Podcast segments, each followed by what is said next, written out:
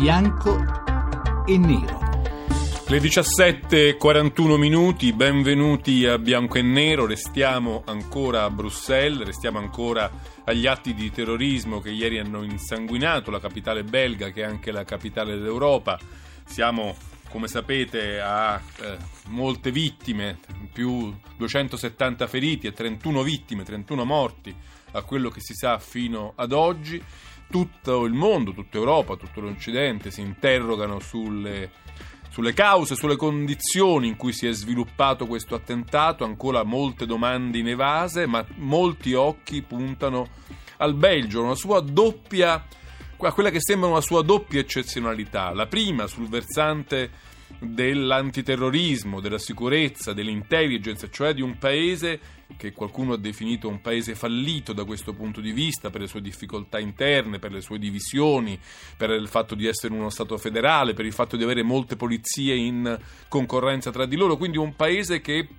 a quanto si dice, ma questo poi lo verificheremo, rappresenta un unicum in Europa per la sua debolezza nei confronti della minaccia terroristica. E dall'altro un'altra eccezionalità del Belgio, dove anche qui, a quanto dicono gli analisti e gli esperti, è uno dei paesi in cui il eh, radicamento di comunità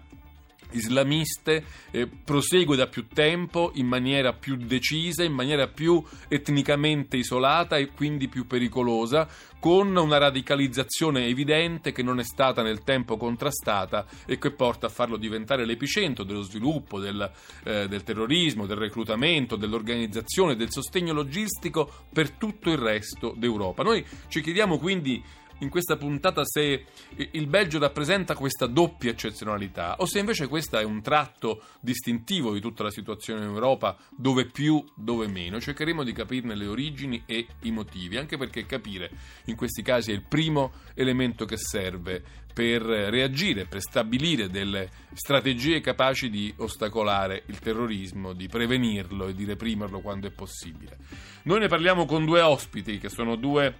eh, esperti. Il primo è Andrea Purgatori, scrittore, giornalista, lo salutiamo. Buonasera Andrea Purgatori. Buonasera, buonasera a voi. Grazie per essere con noi. Eh, il secondo è Felice D'Assetto, è un professore all'Università Cattolica di Louvain-la-Neuve, è un sociologo delle religioni e soprattutto uno dei primi ricercatori in Europa ad aver esplorato eh, il rapporto tra i musulmani, tra le comunità musulmane e il Belgio. Buonasera professor D'Assetto. Sì, buonasera. Grazie anche a lei per essere con noi. Noi cominciamo subito, come sempre, in questa nostra trasmissione con la scheda di Valeria Donofrio che riassume i temi della puntata. Il giorno dopo gli attentati di Bruxelles, tra le tante ipotesi più o meno condivise, c'è una convinzione che sembra non trovare smentite ed è che di questa ennesima strage il Belgio non sia solo vittima ma anche in qualche modo imputato. Qualsiasi siano le conclusioni maturate tra esperti e non in queste ore, infatti, il ruolo, o se si preferisce il mancato ruolo del Paese nel gestire l'allarme scattato dopo Parigi, viene considerato pressoché unanimemente determinante nelle stragi, oltre a rappresentare un motivo di seria preoccupazione internazionale internazionale. C'è chi ha accusato il Belgio di leggerezza, chi di eccessivo liberalismo, chi addirittura ha parlato di Stato fallito per dire che tanto nelle politiche di intelligence quanto in quelle di integrazione degli immigrati che lo abitano ha toppato, creando il ventre molle dell'Europa. Il dito degli analisti di tutto il mondo è puntato contro una sorta di sottovalutazione dell'allarme dopo la cattura di Abdeslam Salah, con la convinzione manifestata da Bruxelles che aver messo le mani sull'uomo più ricercato d'Europa li avesse messi automaticamente a riparo da possibili azioni ritorsive, vendicative o peggio già pianificate e questo nonostante le tracce durante le perquisizioni lasciassero intendere che qualcosa di organizzato c'era. Sotto accusa anche la gestione della comunità immigrata, l'azione non incisiva in quel quartiere che funge da base logistica in cui sembra che tutto sia stato possibile. Far circolare esplosivo, armi, supporti tecnologici e certamente denaro in quantità che con il senno del poi sembra impossibile non essere stati in grado di intercettare. Fare. E ancora una certa ritrosia, definita quasi gelosia dei servizi segreti belgi a condividere con il resto d'Europa quelle notizie fondamentali ad una guerra contro un nemico indefinibile che solo la cooperazione può pensare di battere. È proprio l'Europa, infatti, in queste ore ad interrogarsi nella consapevolezza che se è vero che esistono stati obiettivo più sensibili come Francia, Belgio, Gran Bretagna, è vero anche che l'imprevedibilità di questo nemico indefinibile resta la sua arma più potente. L'unica possibilità di fronteggiarlo è la cooperazione fondata non solo sulla più ampia collaborazione, ma anche su una strategia comune. Come sempre, all'indomani di vicende drammatiche come quelle di Bruxelles, si sentono ripetere concetti come unità, solidarietà, vicinanza, concetti che da troppo cadono nel vuoto. Quanto sangue ancora dovrà essere versato prima che l'Europa sia in grado di tradurli in azione? Bene, queste sono le questioni, come vedete molto impegnative che ci poniamo di discutere, che ci proponiamo di discutere in questa puntata di Bianco e Nero, ve lo ricordo ancora con Andrea Purgatori e con Felice Dassetto. Io comincerei con Purgatori perché lui collabora a un blog su Huffington Post, la direttrice di Huffington Post, Lucia Annunziata, è stata la prima a parlare eh, del Belgio come di uno Stato fallito, alla cui origine, all'origine di questo fallimento ci sarebbe anche insomma, questa, questa recrudescenza di terrorismo, questa centrale terroristica che sembra poi diramarsi in tutta Europa, cercheremo di capire se è così, e anche Andrea Purgatori stesso, sullo stesso Huffington Post, ha scritto il Belgio ha lasciato crescere dentro di sé un mostro. Io vorrei che lui ci spiegasse un po' questo punto di vista, se veramente in questo senso il Belgio è un'eccezione, perché poi oggi sul foglio, per esempio, per dirne una, eh, il titolo principale è Le mille e una Molenbeek d'Europa, come a dire attenzione che di quartieri come quello su cui noi abbiamo puntato l'attenzione, in Europa ce ne stanno tanti, a Birmingham, a Malmo, a Berlino, a L'Aia, a Rotterdam, insomma ognuno ha il suo quartiere che potrebbe essere a rischio. Purgatori. Sì, ognuno ha il suo quartiere, ce li ha anche Parigi, non c'è dubbio su questo, però il Belgio rispetto alle dimensioni eh, che ha e rispetto alla, alla, popolazione che ha, eh, insomma, in questo momento conta tra i paesi europei il maggior numero di foreign fighters, si parla di una,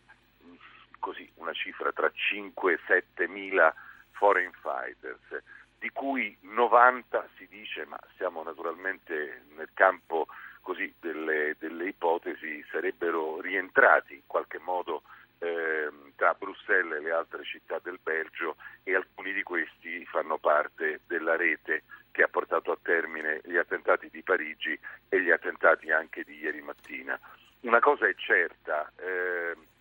lo spartiacque diciamo, di fronte al quale eh, il Belgio si è trovato eh, porta la data del 13 novembre 2015, le stragi di Parigi. In quel momento, eh, nonostante ci fosse stato già Charlie Hebdo e, e un mancato attentato al treno Amsterdam-Parigi in cui era chiaro che la logistica e le armi provenivano dal Belgio, soltanto il 13 novembre le dimensioni diciamo, del fenomeno terroristico che si era impiantato a Bruxelles e in Belgio sono state chiare. Eh, nove eh, attentatori morti, eh, alcuni arresti, eh, moltissimi in fuga, sicuramente diciamo, un, un impianto di almeno 30-40 persone. Eh, da ieri mattina abbiamo scoperto che eh, ce ne sono come minimo altri 10 o 12 perché quello che è successo non è certamente stata un'azione improvvisata nel mezzo dobbiamo dircelo perché altrimenti se no non capiamo quello che è accaduto, c'è stato davvero da parte della Francia, del governo francese nei confronti del Belgio un vero e proprio out-out, ovvero o adesso mettete le mani su questi terroristi che avete fatto crescere dentro casa oppure eh, il problema diventa un problema internazionale molto grave. Il Belgio lo ha fatto, le conseguenze le abbiamo viste ieri mattina. Professor Dassetto, volevo chiedere anche a lei se esiste una eccezionalità belga sul fronte però non tanto diciamo, delle capacità reattive nella guerra contro il terrorismo, ma sul fronte appunto della capacità delle comunità islamiche, musulmane di radicarsi nelle città belghe, in particolare a Bruxelles, in maniera più isolata, più efficace, più, più, ehm, più, incline alla radicalizzazione che in altre città europee. C'è una specificità in questo nel Belgio? Ma a dir vero, sia quel che ho sentito nel all'inizio eh, la signora Donofrio, credo, e quel che ha detto Porgatori eh, mi sbalordisce un po' come questa costruzione immagine, mediatica di un'immagine a distanza che vedo che sta crescendo, ma che mi sembra che è stata prodotta certo dal 13 novembre, dai fatti del 13 novembre, che è stata anche una costruzione francese che ha trovato infine direi eh, il suo esutoire, il suo capo espiatorio per dirsi che in fondo altrove va meno meglio che in Francia, perché davvero eh, c'è là un, un, uno sguardo talmente, talmente errato quando sento che si parla di Stato fallito, eccetera. Siamo in piena esagerazione, in pieno delirio mediatico, trovo, perché ehm,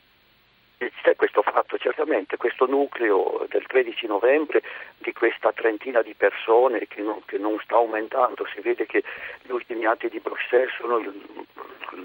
l'ultimo colpo di coda di quelli che restavano ancora di quella trentina che, che si era coagulato, c'è questo fatto qui certamente, ma è un fatto circostanziale, legato semplicemente tra l'altro, non semplicemente ma tra l'altro a questa eh, grossa presenza marocchina in Belgio e in particolare a Bruxelles. A Bruxelles vivono eh, sulle, sulle 150.000 persone di origine marocchina, cioè vuol dire grosso modo il 15% della popolazione di Bruxelles ed è chiaro che questi avvenimenti, essendo legati allo Stato islamico, all'ISIS, ehm, eh, concernono soprattutto della popolazione araba è un fatto arabo perché c'era una sensibilità, un contatto linguistico, eccetera, eccetera. Ed è chiaro che laddove c'è una concentrazione di popolazione araba con eh, tutta la storia della presenza del discorso radicale da 30-40 anni, ma che è un discorso radicale comune a tutti i paesi europei, e beh, è chiaro che allora là c'è una, una, una questa presenza. Quanto a tutto questo discorso sullo Stato fallito sono elucubrazioni proprio perché il Belgio dagli anni 80 più o meno sempre riuscito a sventare tutti i tentativi di, eh, di radicalismo islamico, eh, pensi all'attentato alla base, alla base, NATO di Kleine-Bruegel, pensi agli arresti di tutte le, eh,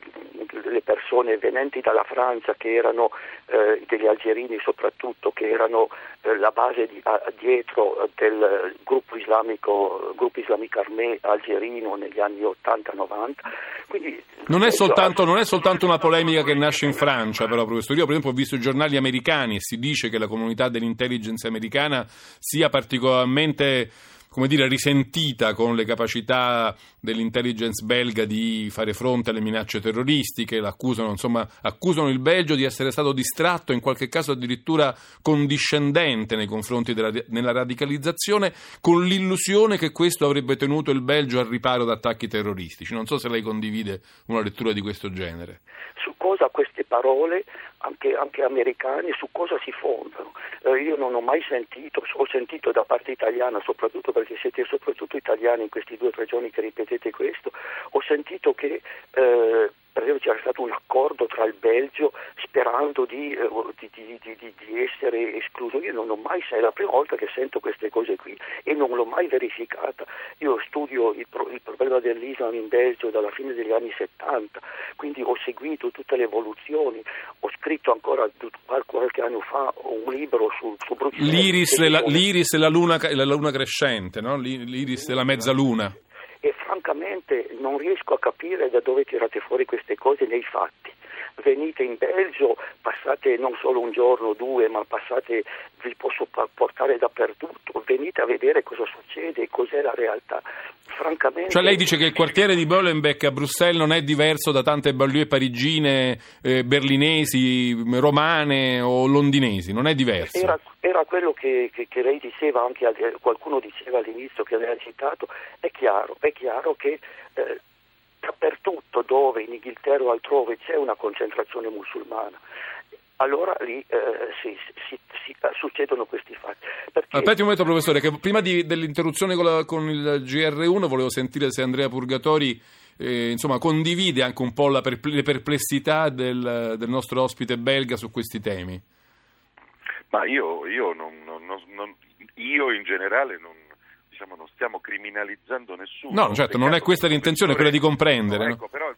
sì, però certo, però il professore, visto che ha citato il GIA algerino, forse dovrebbe ricordare che c'è un precedente gravissimo nel 1987, il GIA algerino fa un attentato alla metropolitana a Parigi, eh, eh, la, alla fermata di Saint Michel, muoiono mi pare 12-13 persone e ci sono 30 feriti, dopodiché gli attentatori si nascondono a Bruxelles e poi quando fanno la rivendicazione lasciano intendere, cosa peraltro confermata, perché il capo dell'intelligence si dovette dimettere, che c'era un accordo segreto tra i servizi segreti, tra i servizi del Belgio e il GIA algerino. E questi sono fatti, non è un problema di criminalizzare. Se poi vogliamo tornare al, al 2015, beh, io le ripeto, professore, che la logistica, le armi dell'attentato al Charlie Hebdo e, e del mancato attentato al treno Amsterdam-Parigi portavano tutte quante in Belgio e quindi di conseguenza il problema è un problema che il Belgio non ha affrontato. Tant'è vero, tant'è vero che lei parla di 30 terroristi, ma si rende conto che una rete di 30 terroristi, peraltro quasi tutti schedati dalla, dai servizi segreti, è una rete importantissima. Qui non si tratta di criminalizzare Malenbeck piuttosto che Scherbeck, si tratta di dire che questo mostro è cresciuto nella insipienza di chi doveva prevedere quello che poi abbiamo visto. Ci fermiamo un momento perché arriva il eh, GR1, torniamo subito dopo qui a bianco e nero a discutere con Andrea Purgatori e con Felice Dassetto di quello che sta accadendo, di quello che è accaduto ieri a Bruxelles, delle sue conseguenze. Stiamo mettendo in campo uno sforzo di comprensione, anche perché questa è l'unica risorsa che abbiamo per cercare di prevenire quello che è accaduto. Il Belgio eh, sui giornali italiani molto, ma anche sui giornali francesi e su quelli americani in questo momento è sotto accusa, ovviamente al di là di tutta la solidarietà che, che, gli è dovuta, si cerca di capire se lì c'è un problema diverso che nel resto d'Europa. Continueremo a parlarne subito dopo. 800 05 0578 bianco e nero.